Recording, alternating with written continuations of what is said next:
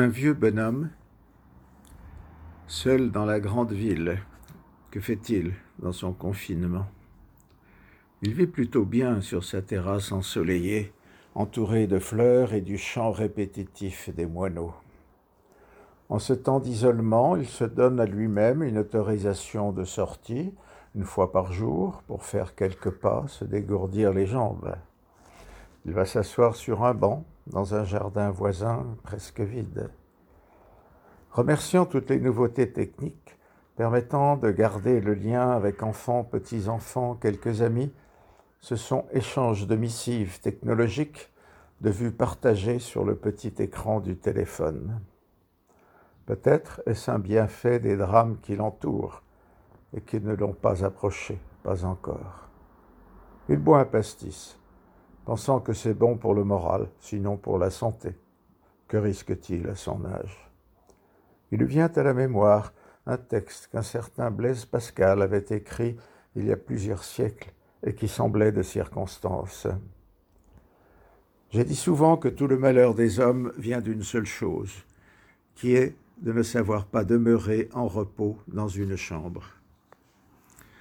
Puis le vieux bonhomme chante une chanson d'amour, un peu triste d'être seul, de ne pas avoir à côté de lui une femme pour en apprécier la beauté.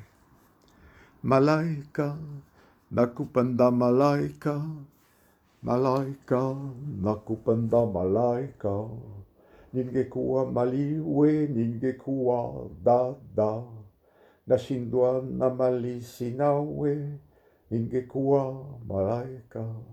Nashindwa na mali sinawe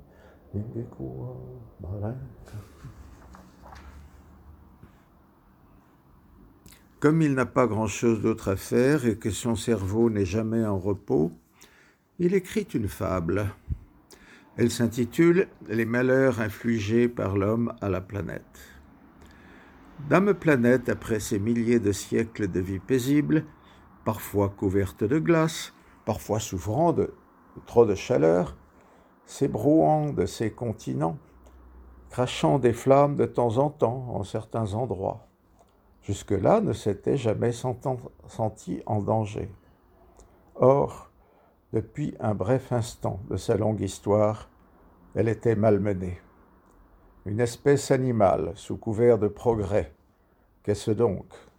La faisait souffrir, la torturait, au point qu'elle s'inquiétait de voir sa mort approcher. N'en pouvant plus, à la limite de sa survie, elle envoya brutalement une redoutable flèche de poison mortel sur cette espèce qui la menaçait. Et elle lui a fait mal à cette espèce, très mal, dans son corps, dans ses amitiés, ses amours, dans ses affaires, et peut-être surtout dans son âme. Ces gens, ces humains, auront-ils appris les leçons de mon alerte? Sauront-ils adoucir leur passion pour les vieux démons d'égoïsme, de soir de pouvoir, de richesse? Sauront-ils retrouver les saines valeurs d'humanité, de vie en commun, de respect de ma nature? Rien n'est moins certain. Et moi, dame planète, je tremble que leurs vieux travers ne les reprennent malgré le violent coup de semonce que je leur ai infligé. Et il sera trop tard. Puis le vieux bonhomme retourna à son pastis.